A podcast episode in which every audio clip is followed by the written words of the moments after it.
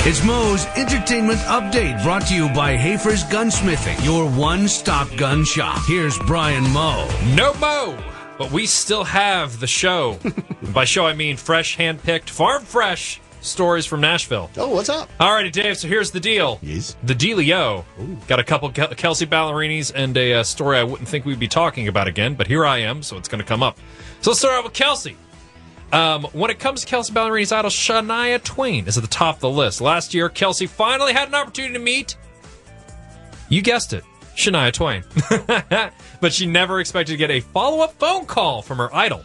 she called me randomly and she was like, I just want to tell you you're, you're doing a good job. And I was like, that's thank you. Like, that's the best kind of encouragement you can ever get is someone that you learned from telling you that you're doing a good job, you know? There we go. Random follow up phone call from a hero. That's something I hope to have one day from Rob Lowe. In other news of Kelsey Ballerina variety, she's crazy about Shania Twain. Turns out the Rascal Flats, or Rascal Flats, are crazy about Kelsey Ballerini.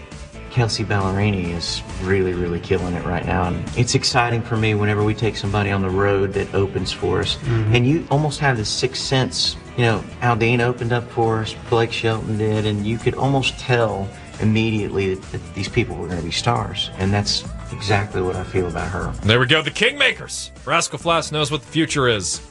like her new song Legends, I'll give her that.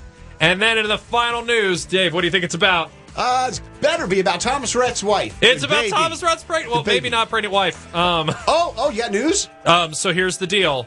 Uh, desperate for Thomas Rhett news, they have scraped together a quote of him talking about when he told his wife the first time he liked her.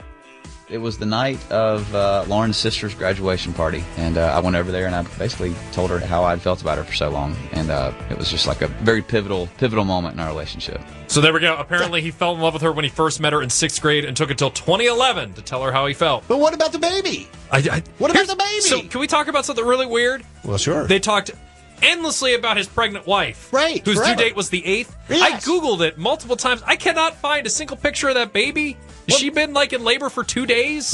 That's what Someone I'm tell saying. me what's happening, What's with happening with the Thomas Rhett's baby? pregnant wife. Is this the only real ending? Four. Moe's Entertainment Update brought to you by Hafer's Gunsmithing, your one stop gun shop. For those stories and more, log on to WFRE.com.